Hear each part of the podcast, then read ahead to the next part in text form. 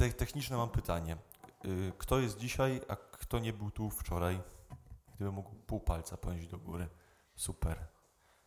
Zawsze to lepiej, bo się mogę powtórzyć legalnie, nie? I ktoś nie będzie niezadowolony. Dla tych, którzy nie byli wczoraj, mówimy o wierze z tego powodu, że bez wiary trudno się żyje bez wiary. I wiary człowiekowi, i wiary w człowieka, i bez wiary w Boga, bo ta wiara nam układa parę, jak nie prawie wszystkie, a tak naprawdę wszystkie rzeczy. W tych refleksjach próbujemy dotknąć tematu, co to znaczy uwierzyć całemu i czego człowiek potrzebuje do wiary. Uwierzyć całemu to i głową, i uczuciami swoimi, i w końcu podjąć tą decyzję, żeby iść za Panem Bogiem. Ale też całemu Bogu to może będzie trochę dzisiaj, że nie ma takiej stronicy Ewangelii, czy takiego, takiego miejsca w tym Bożym objawieniu, które nie byłoby dla nas. Nie jest tylko tak, że całość jest tylko dla księży i zakonnic, dwie trzecie jest dla studentów, jedna trzecia dla dzieci pierwszokomunijnych, a ewentualnie reszta jest tak dla tych, którzy fakultatywnie chcą.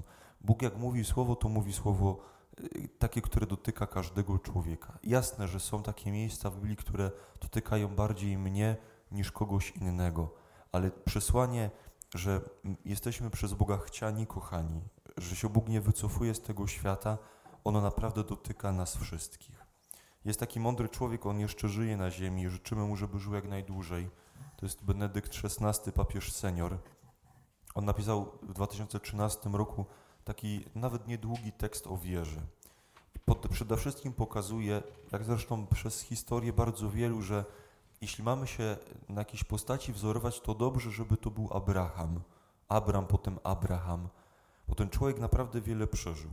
Jak się skończą te rekolekcje, się skończą, jak już wszystko zjemy z tego stołu za dłuższą chwilę, to mam prośbę do Was, żebyście spróbowali sobie do tego Abrama, Abrahama zajrzeć. To jest, to jest kilkanaście rozdziałów w Księdze Rodzaju.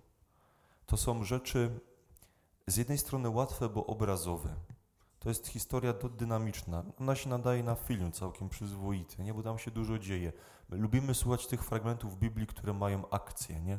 To może nie jest to porucznik Kolombo, ale jest, jest, jest, jest coś ciekawego w tym Abrahamie. Autor biblijny pokazuje go od momentu, kiedy ma 75 lat. On już dawno przestał być studentem. Ale okazuje się, że na tej drodze do Boga on się bardzo długo uczył ale uczył się niesamowicie, wytrwale, niesamowicie pilnie. Tych epizodów bardzo ciekawych i z Abrahamem znanych jest wiele. To jest to jego powołanie i, i moment, w którym jest to przymierze z Bogiem, moment, w którym przychodzi trzech posłańców, w których Kościół rozpoznaje samego Boga, który odwiedza Abrahama, a jest przede wszystkim moment obietnicy i wezwania, które to Abrahama Bóg kieruje. Bóg mu mówi: Ja wiem, co jest w Twoim sercu. Ja wiem, że Ty masz 75 lat że Ty byś bardzo chciał mieć potomka, bo w, w rodzinie, w której żyjesz, Ty nie masz potomka, a inni mają. Po świecie, w którym Ty żyjesz, jak ktoś nie ma potomka, to kiedy umrze, umiera naprawdę. Jak ktoś ma dzieci, to nie umiera.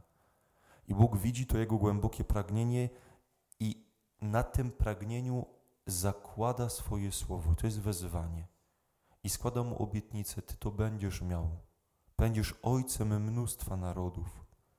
Mówię o tym, żeby się z tym Abrahamem zaprzyjaźnić, bo to był ten 2013 rok w moim przypadku.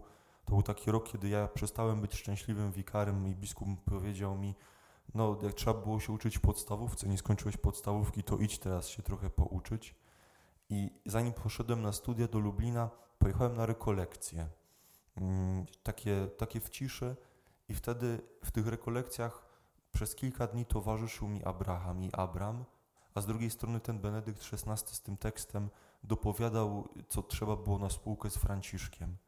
Ja Was zachęcam, żeby, żeby z tym Abramem się zaprzyjaźnić. Może jak ktoś jeszcze szuka postanowienia wielkopostnego, albo widzi, że to, które miał do tej pory, nie za bardzo funkcjonuje, albo po prostu jest głodny Boga w Słowie, to podzielić sobie tych kilkanaście rozdziałów Księgi Rodzaju na mniejsze fragmenty i, i dotrwać do końca postu ale czytać bardzo lepiej powoli i mniej niż, niż za szybko. I bo widzieć tego Abrahama. Wiecie, ile lat mija od momentu, kiedy mu Bóg składa obietnicę, do momentu, kiedy rodzi się ten, któremu, który miał się urodzić z obietnicy, Izaak? Mija 25 lat. Abraham, Abraham idzie przez życie, w którym się dzieje mnóstwo spraw. 25 lat, wierząc, że Bóg jest wierny i się z tej obietnicy nie wycofa. Kiedy przychodzi ten ukochany Izaak, kiedy on rośnie, kiedy dojrzewa, on jest gwarantem tej obietnicy. To jest jego, to jest jego jedyne dziecko, który ma, które, Sarą, które ma. Bo był inny po drodze, o czym też warto przeczytać.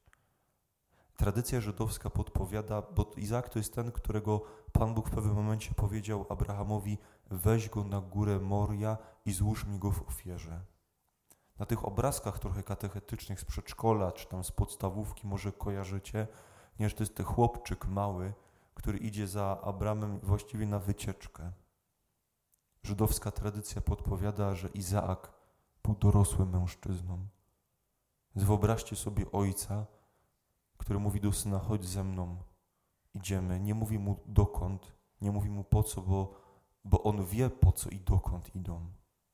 I zanim idzie dorosły mężczyzna, ba, ten dorosły mężczyzna bierze drzewo, na którym ma być złożone w ofierze. Ja nie potrafię nie uwierzyć, że w Abrahamie wszystko nie wołało wtedy. Ale z drugiej strony, to, co notuje Słowo Boga, pokazuje, że on był Słowu Boga bardziej wierny niż temu wszystkiemu, co się działo w nim. Jest taki czeski ksiądz Tomasz Halik. Bardzo ciekawa postać. On był wyświęcony jeszcze w głębokiej czeskiej komunie. Jego matka chyba nie wiedziała o tym, że on jest księdzem wyświęconym. Pisze bardzo ciekawe książki, bo pisze książki do ludzi, którzy stają na pograniczu wiary i niewiary. Że on żyje w Czechach, czyli w kraju, w którym odsetek niewierzących przekracza absolutnie średnią i światową, i europejską. I, I on zobaczył, że jeśli ma być dla kogoś powołany, to on chce być księdzem i chce mówić o Bogu do ludzi, którzy są jak Zacheusze. To, są, to jest ten, ten człowiek z Ewangelii, który, żeby zobaczyć Jezusa, wszedł na drzewo i mówi, koło nas jest mnóstwo tych Zacheuszy. To znaczy ludzi, którzy sobie weszli na drzewo i nas, wierzących, oglądają z daleka. I on napisał bardzo dużo mądrych książek. Nie ze wszystkim się tam trzeba z nim zgadzać, ale, ale też komentuje ten fragment o Abramie, Abrahamie, wtedy, kiedy on bierze tego Izaaka i niesie go na tą górę Moria. I ten, ten, ten rozdział się zaczyna od słów, czy ma tytuł Poczekać na drugie słowo. Mówi, Abraham kiedyś usłyszał pierwsze słowo Boga, ale on musiał wy, wysłuchać też drugiego słowa do końca, bo gdyby go nie wysłuchał, a to słowo było przyniesione przez anioła, który w ostatniej chwili mówi do Abrama: Nie czyń krzywdy swojemu dziecku. Tam w zaroślach jest baranek, jego złóż w ofierze. Zobaczcie, że po dwu... ile Abraham się naczekał. 25 lat na Izaaka, dorosłe życie, był z nim, ma go złożyć w ofierze i on ciągle czeka na drugie słowo. To jest, to jest, to jest coś do nas bardzo głębokiego, żebyśmy, jak mamy 18, 20, 32 z kawałkiem lat, żebyśmy nie przestawali czekać na kolejne słowo Boga. U Izajasza jest taki ładny obraz, że słowo Boga to jest jak woda. Ja nie wiem skąd Izraelici znali cyrkulację wody w tamtym czasie, nie? z obserwacji świata. Nie? Bo Izajasz, Izajasz pisze, że słowo Boga jest jak woda, jak deszcz, który spada z nieba i dopóki nie użyźni, nie nawodni ziemi, nie wraca z powrotem, póki nie spełni pomyślnie swego posłannictwa. My żyjemy w świecie, w którym krąży Słowo Boże i ten, kto się na nie otworzy, ten doświadczy, że Słowo go użyźni, że do niego jest to drugie Słowo, które, zobaczcie, że przynosi życie. Wczoraj w tej Ewangelii o Maryi to Słowo przynosi życie. U Abrama to Słowo ocala życie. Bóg nie chce zguby nas. Nie? Marzeniem Boga jest człowiek żyjący, nie? a życiem człowieka ma być oglądanie Boga, jak uczyli ojcowie Kościoła. I wczoraj mówiliśmy o tym wezwaniu, o, o przestrzeniach, gdzie to wezwanie rozbrzmiewa, o, o Kościele, o modlitwie, o sakramentach, o Eucharystii. No, Bóg, Bóg przychodzi i mówi, weź mnie do swojego życia bardzo konkretnie. Nie? Jak chcesz mnie przyjąć w ciele, przyjmij mnie też w życiu, w którym mnie spotkasz, w moich przykazaniach, w mojej miłości, w mojej dobroci, w moim pomyśle na ten świat. Jest też mnóstwo przestrzeni takich, nazwijmy je niekościelnych, mniej religijnych, w których Bóg przemawia. To są takie, niektórzy mówią o tych doświadczenia graniczne, doświadczenia trudne, często trudne, samotności, winy, choroby, cierpienia, ale też zakochania, albo lepiej miłości głębokiej, głębokiej radości, wierności. Jak się człowiek na to otworzy, tam rzeczywiście może być.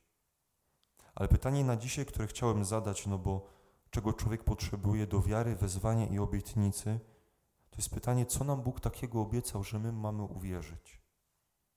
Ja jestem strasznie nudnym człowiekiem i czytam książki bardzo niewiele autorów, więc proszę się nie zdziwić, jak znowu powiem o Benedykcie XVI. Ale on napisał, bo miał taki pomysł, żeby napisać o ważnych rzeczach ważne dokumenty. Więc pierwszą rzecz, jaką napisał, to napisał encyklikę o miłości. Potem napisał o nadziei. No i zaczął pisać o tej wierze, nie? Wiara, nadzieja, miłość, te trzy. Tylko emerytura przyszła, no i musiał dokończyć jego następca. Ale jak pisał o nadziei, to to jest, to jest trudny tekst. Bardzo ładny, ale, ale w wielu momentach trudny. Ale on się zaczyna od takiego pytania, co, co Bóg takiego obiecał, że, że my mamy uwierzyć. I mówi, że ta nadzieja musi być tak wielka, że ona musi usprawiedliwiać trud drogi, żeby do niej dojść. Jakby, jak Bóg składa obietnicę, to, to ja mam prawo zapytać, co on mi takiego obiecuje, żebym ja zawierzył swoje życie. Zobaczcie, że my nie mamy drugiej szansy. Mamy jedno życie. Ja mam, ja mam jeden czas, ja mam jedno serce, jedną głowę. I ja się decyduję wybrać życie albo z Bogiem, albo bez Boga. Nie ma odwrotu, nie? Albo bierzesz jedną żonę, albo się decydujesz na więcej. Nie? Albo będziesz uczciwy w tym życiu, albo będziesz nieuczciwy, nie? Albo będziesz kochał ludzi i wybacza, albo będziesz kalkulował i kombinował i będziesz cwaniakiem, prawdopodobnie całkiem dobrze sytuowanym, ale z niespokojnym sercem. Co nam takiego Bóg obiecał, że, ma, że mówi zaryzykuj to swoje życie, pamiętając, że trzeba będzie poczekać, nie? że te 25 lat Abrama i później to drugie słowo, że nasze życie nie będzie inne. Więc my musimy wiedzieć, co jest po drugiej stronie, że, że, że Pan Bóg jest, jest taki ważny. Najłatwiej się odpowiada na pytania przez negację. Nie? Co nam takiego Pan Bóg nie, nie obiecał, albo czego nam nie obiecuje. Nie wiem, czy macie tak, że czasami jak czytacie jakiś artykuł w sieci, to tam niestety na końcu jest lokowanie produktu, nie? I tam dają kawałek wywiadu z kimś albo dwa zdania i się okazuje tak frapujące, że poszło 29,90 na książkę, nie? Ja kiedyś czytałem jakiś artykuł, na, chyba na Deonie i nagle tak, a niestety doszedłem do końca i znalazłem coś, co się nazywało mm, diagnozą albo takim obrazem wiary współczesnej młodzieży w Ameryce. Bardzo frapującej, ponieważ ktoś nazwał religię tych młodych ludzi w pięciu punktach i nadał jej nazwę bardzo trudną. Ja bardzo lubię trudne nazwy. Im nazwa trudniejsza, tym mnie bardziej frapuje. Nie potrafię zapamiętać łatwych nazw. Im bardziej egzotyczna nazwa w bardziej obcym języku, tym lepiej to wychodzi. Najlepiej jeszcze jak jest po łacinie albo w Swahili, wtedy, wtedy rozumiem najbardziej. No więc jacyś socjolodzy w 2005 roku, badając życie religijne, duchowe nastolatków amerykańskich, odkryli, i teraz ich cytuję, że większość przyznaje się do pseudoreligii, papkowatej napisali, którą nazwali, i to ujęło głęboko moje serce, moralistycznym deizmem terapeutycznym. To trzy piękne, piękne trzy słowa. Nie? Moralistyczny deizm terapeutyczny, MDT w skrócie. Co to jest? Co to jest moralność z polskiego na nasze? Czyli coś, co będzie dotyczyło głównie bardzo konkretnych punktów życia. Coś, co się nie będzie kręciło w sferze teorii, ale dotyczyło codziennego funkcjonowania. Drugie słowo powinno być nieobce studiującym tutaj nieopodal teologię deizm. Deizm to jest taki pogląd na Boga, który mówi, że my tego Boga uznajemy. Powie, załóżmy, że On jest. Załóżmy nawet, że On ten świat stworzył, ale tak szybko jak go stworzył, tak szybko się z tego świata wycofał. Czy żyjemy w świecie, w którym, który jest, ma u początku Boga, ale jak wiele Bóg ma dzisiaj wspólnego z Nim, to jest bardzo trudno powiedzieć. I trzecia rzecz, terapeutyczny. Tak interpretując to, o czym będzie za chwilę, chodzi o to, że ta wersja tej religii, ona ma głównie takie terapeutyczne walory. Mniej religijne, mniej duchowe, ale bardziej terapeutyczne. Ona ma pięć dogmatów. Ja z definicji się interesuję dogmatami, więc jak czytam słowo dogmat, to jestem od razu żywo zainteresowany. Pięć dogmatów tego, jak wierzą y, nasi młodsi koledzy po drugiej stronie oceanu, a wierzą podobno w ramach czy w oparciu o badania tak. Bóg istnieje, stworzył świat i nim kieruje, śledzi ludzkie życie na ziemi. Jestem w stanie to przyjąć. Może słowo śledzi bym zamienił na jakieś inne. Dwa. Bóg chce, żeby ludzie byli dobrzy, mili i uczciwi wobec siebie, bo tak napisano w Biblii, tak naucza większość religii na świecie. Bóg chce, żeby byli dobrzy, mili, uczciwi, bo tak naucza większość religii na świecie. Trzy. Głównym celem życia człowieka jest szczęście i dobre samopoczucie. Cztery.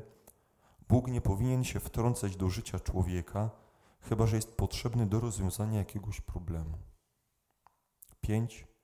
Dobrzy ludzie idą po śmierci do nieba. To i tak odważnie. Problem, problem tej wiary jest taki, że po pierwsze ci młodzi ludzie muszą być naprawdę do tego przekonani. Po drugie, w historii Kościoła też tak było, że nie te herezje były niebezpieczne, które były całkowicie złe, całkowicie niepoprawne, ale najbardziej niebezpieczne były te, które zawierały część prawdy i część kłamstwa. Bo one były jak haczyk na ryby. Że tam było coś atrakcyjnego, ale dopiero jak się wciągało, to okazało się, jaki zamęt wprowadzały. I ten obraz religii, on nie jest do końca taki, z którym my się w wielu punktach nie zgodzimy. No jest Bóg, jest świat. Czy Bóg chce, żebyśmy nie byli dobrzy? Czy mamy się źle czuć? Czy, czy Bóg nie pomaga nam w jakichś problemach? Czy dobrzy ludzie nie idą do, po śmierci do nieba? Idą. Tylko, że kłopot polega na tym, że to nie jest wszystko. Że, że Bóg nam nie obiecuje, że obietnica Boga nie jest taka, że ja się będę fenomenalnie czuł na każdym kroku tutaj. Albo że ja będę miał życie bez problemów, a jeśli te problemy się pojawią, to pstryknę palcem i Pan Bóg mi pomoże. Ja w Opolu pamiętam, jak chodziliśmy do Piotra Pawła na praktyki do młodzieży, która się do bierzmowania przygotowuje. Sami nie byliśmy inni kiedyś przecież, nie? To taka jedna agentka była, która powiedziała, że ona, ona natychmiast uwierzy w Pana Boga, jak powie, żeby Pan Bóg zgasił światło i światło zgaśnie. Niestety korki dalej działały jak działały, także światło nie zgasło, czy ona uwierzyła, czy nie uwierzyła, nie? Ale to nie jest problem, który Pan Bóg ma rozwiązywać. Więc Bóg, który nam składa obietnice, i to chcę w pierwszym momencie zaznaczyć, to te obietnice mogą być różne od tego, co my byśmy w pierwszym momencie oczekiwali. Ja nie chcę mówić od razu na nie, ale też chcę być uczciwy, bo zobaczcie, że jak mówimy, żeby uwierzyć całemu, to wierzymy całemu Bogu. Ja nie mogę sobie wybrać z Ewangelii 15 rozdziałów, które mi pasują, ale pozostałych 11 to już tak niechętnie. To jest do wyboru, bierzesz wszystko albo nic. Nie? Tutaj trochę informatycy będą mieli rację. Nie? Wiara w pewnym momencie jest systemem zero-jedynkowym. On albo zadziała, albo nie zadziała. Nie, nie ma innej opcji między 0 a 1. Nie? Jak chcesz wierzyć w Boga, to weź Go w całości. To nie wybieraj, bo jak będziesz wybierał, to wyjdzie coś takiego, co jest po drugiej stronie globu. Coś, co się bardzo mądrze nazywa, ale prawdopodobnie nie prowadzi do szczęścia. A na pewno załamuje się wtedy, kiedy przychodzi prawdziwe życie. Wierzyć, wierzyć obietnicom Boga to znaczy wierzyć temu, co Bóg obiecuje. A co obiecuje? Powiem coś bardzo trudnego. Coś, co jest y, w 2019 roku rzeczą niezrozumiałą i myślę, że im ktoś młodszy, tym mu to trudniej zrozumieć. Ale to mówi Ewangelia. Bóg kiedy przychodzi na ziemię, przychodzi do człowieka, to mówi: Ja ci obiecuję życie wieczne. Ho, ho, ho. A nie ma czegoś bliżej, nie ma czegoś szybciej, nie, nie, ma, nie ma czegoś tu i teraz. Co to jest życie wieczne? Ja się po śmierci tym zacznę przejmować. Ale jakby spróbować zamienić to słowo życie wieczne na jakiś konkretny obrazek, to jest u Jana taki tekst, nie? Że to jest życie wieczne, aby znali jedynego prawdziwego Boga i tego, którego On posłał Jezusa Chrystusa. Aby znali jedynego prawdziwego Boga i tego, którego On posłał Jezusa Chrystusa. I wiecie, tu jest nasza nadzieja. To jest szansa, że te dwa trudne słowa życie wieczne, które prawdopodobnie dużo lepiej rozumieją nasze babcie i dziadkowie, żebyśmy przełożyli na język, który mówi dzisiejszy świat. Kiedy Biblia mówi znać, posługuje się nie greckim intelektualistycznym konceptem wiedzy, że znać to jest posiadać zasób informacji, zakodować coś na twardym dysku, zapisać i nie pozwolić uciec. W Biblii słowo znać oznacza wejść w relację. A nawet, znowu wracam do wczoraj, jak Ewangelia mówi o tym, że Józef nie znał Maryi, to znaczy, że tam nie było intymnej więzi, nawet fizycznej między nimi. Znanie Boga i tego, którego On posłał, to jest wejście w relację z Bogiem. A po co mi to? Nie wiem, jak uczą dzisiaj jeszcze programy katechetyczne w, religii, ale ja pamiętam, że były takie, gdzie, które zakładały którąś katechezę, żeby zacząć, że człowiek z definicji jest otwarty na Boga, albo nosi w sobie tęsknotę Boga. I w tym momencie część ludzi się zgodzi, część się nie zgodzi. Jest taki mądry człowiek, on już dawno nie żyje, Tomasz Sakwinu. Y, dosyć ważny, bo on wiele rzeczy ciekawych podpowiedział nam. I on, o dziwo, z tego co mi wiadomo przynajmniej, wcale nie twierdził, że człowiek nosi w sobie naturalną tęsknotę za Bogiem. Ale człowiek był bardzo bliski nam i naszemu dzisiejszemu światu, bo mówi, człowiek nosi w sobie pragnienie szczęścia. Kiedy szuka tego, jak to szczęście osiągnąć, to w pewnym momencie odkrywa, że bez Boga tego się nie da zrobić. Znać jedynego i prawdziwego Boga i tego, którego On posłał Jezusa Chrystusa, to, to jest Boża obietnica, że ten, kto przy Nim jest i kto z Nim będzie, ten będzie szczęśliwy. I żeby było jasne, jest taki nurt, zwłaszcza w chrześcijaństwie zachodnim, który się nazywa Ewangelią sukcesu. Czyli, że ten, kto wierzy, temu się wszystko musi udać. Ja bym powiedział tak, że badania socjologiczne i życie pokazuje, że jest bardzo różnie. Że i ci, którzy żyją z Bogiem bardzo blisko, i ci, którzy nie żyją, i ci, i ci chorują na raka. I ci, którzy żyją z Bogiem, i ci, którzy nie żyją z Bogiem, doświadczają trudności finansowych. I jedni i drudzy od czasu do czasu tracą pracę.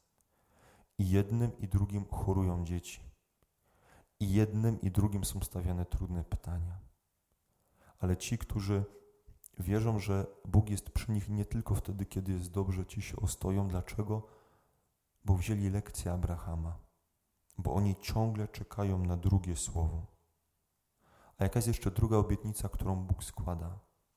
Że jeśli ktoś pójdzie za wezwaniem Jego, uwierzy Mu, położy swoje życie na szali, to też jest trudne słowo i często niezrozumiałe, to jego życie będzie sensowne.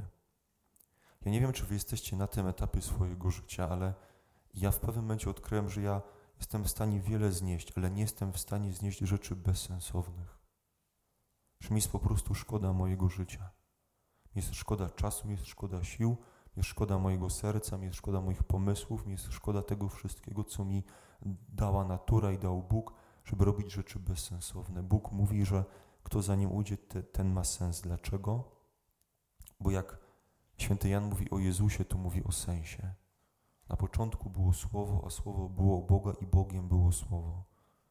To to, to, to Słowo pisane wielką literą to jest sens. Był taki, był taki nurt y, psychoterapii, nie? U Frankla, logoterapia, nie?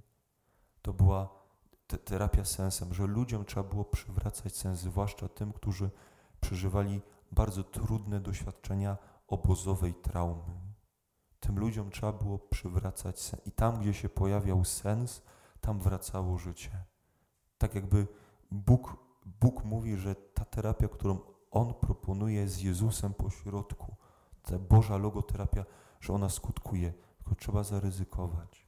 Trzeba, trzeba przyjąć Boży pomysł na życie. To, to, są, to są obietnice największego kalibru. Ale Benedykt pyta, jak wielka musi być ta obietnica, że my jesteśmy w stanie za nią pójść. Dlatego ja Was tak bardzo proszę, żebyście spróbowali jutro, pojutrze, jeszcze przed niedzielą zmartwychwstania, naprawdę do tego słowa zerknąć. Zobaczyć, czy nie jest tak, że w tym naszym kawałku życia nie trzeba zrobić kroku w stronę tego Abrama i Abrahama, żeby się od niego nauczyć. Bo może trzeba nauczyć się czekania, może trzeba nauczyć się przeżycia bardzo trudnego momentu. Słuchajcie, jak Benedykt pisze o, o miejscach, gdzie my się uczymy tej obietnicy nadziei, to między innymi obok modlitwy, tej wizji bardzo dalekiej, pisze, że takim miejscem jest, jest działanie i cierpienie. I, i żeby nie szukać przy, przypadków z, dalek, z daleka dzisiaj. Ja, wbrew temu, co ksiądz Łukasz mówi, naprawdę bardzo bym chciał dbać o to, żeby wiara mojej decyzji była katolicka i jedyna poprawna i całe życie na to poświęcić. Dzisiaj niemniej jednak pięć godzin pisałem dokumenty, y, podpisywałem je i sprawdzałem, czy podania, które proboszczowie kierują do kurii decyzjalnej, żeby zrobić zmiany w księdze chrztów, są poprawne. Bo jest często tak, że dziecko tam pojawia się tato, jego zmienia się nazwisko, ma to nazwisko inne, jak ma dwa latka, niż wtedy, kiedy był chrzczony. No i żeby przy komunii, przy bierzmowaniu, przy ślubie nie było problemów, to trzeba zrobić odpowiednią adnotację. Są takie święte księgi w kościele, w każdej kancelarii, księga chrztów, że tam nie wolno nic zmieniać, dopóki taka instytucja jak kuria nie pozwoli. A wtedy wkraczam ja. Ja dzisiaj spędziłem pięć godzin na pasjonującym zajęciu sprawdzania tego, co jest napisane w kościelnej księdze i to, co jest z Urzędu Stanu Cywilnego. Jeden proboszcz na prośbę matki napisał prośbę o zmianę nazwiska córki. Ma 13 lat. Ja tak czytam, z tyłu są uwagi na tych aktach z Urzędu Stanu Cywilnego. Dziewczyna ma 13 lat i będzie miała czwarty raz zmianę nazwisko. Ja sobie myślę, Boże, czy ona, czy ona od, potrafi odpowiedzieć na pytanie, kim ona jest, jak się nazywa. Czwarty raz ma zmienione nazwisko. Myślę, I myślę sobie, że tacy ludzie potrzebują ogromnej nadziei, bo, bo, bo, bo, oni, bo oni doświadczają trudów. Dzwonię za chwilę do kolegi, który od miesiąca uczy w szkole, w ośrodku młodzieżowym do którego trafiają ci, którzy się nie mieszczą w normalnych szkołach. I mówi do mnie Wojtek, dzisiaj poznałem dziewczynę, która jest w dwudziestym ośrodku. Przychodzi za chwilę jakiś kilkunastolatek i mówi do mnie, księdzu, jaka jest ta modlitwa z królestwem? On mówi, ojcze nasz, przyjdź królestwo. Tak, tak, tak, pomodlimy się pomodli się, podziękował i uciekł, nie? Ktoś tam, kto, ktoś tam przyszedł po prostu, nie, żeby być blisko. Myślę sobie, że my żyjemy w takim świecie, gdzie ogromnie potrzeba nadziei i obietnicy. Ja nie znam twarzy tych ludzi, ale proszę mi uwierzyć, że jak ja dzisiaj, ja, ja, ja przez 10 minut się zastanawiałem, jakie nazwisko tej dziewczynie wpisać tam. Nie? Bo tam było tyle pól, tam było tyle zmian. Myślę, Boże, pozwól, żeby ona odnalazła swoją tożsamość, nie? żeby stanął przy niej ktoś, kto jej pokaże, że Ty ją kochasz. Że, że obietnica, że to obiet daje życie wieczne jest dlatego, że Ty kochasz. I ona w tym swoim trzynastoletnim trudnym życiu. Ktoś 13 lat, czwarty raz zmienia nazwisko, to ja, ja chyba nie chcę więcej wiedzieć. Ty jej pozwól doświadczyć tego, że ona jest przez Ciebie kochana i że Ty czy ona dla Ciebie ma jedno imię, że ona jest Twoją ukochaną córką. Niech będzie ktoś, kto jej o tym powie kiedyś, obojętnie jak się do niej zwróci, jakim nazwiskiem, że dla Ciebie ona jest jedna i kochana. Obietnicę jeszcze jest jedna ostatnia rzecz, którą chcę powiedzieć. Że Bóg jest wierny i Bóg się nie wycofuje ze swoich obietnic. To znaczy, że jeśli On coś powiedział, to temu słowu będzie wierny. Jeśli ktoś, jeśli On zatem powiedział, że możemy być blisko Niego, to możemy. Jeśli możemy osiągnąć życie wieczne i Go poznać, to jest to możliwe. Jeśli z Nim nasze życie ma sens, to będzie to możliwe, ale trzeba pójść za wezwaniem. Uwierzyć, być, wytrwać, czasami więcej niż 25 lat. Jak trzeba to wracać, ze świadomością, że On czeka, a na pewno kocha. Z mojej strony tyle.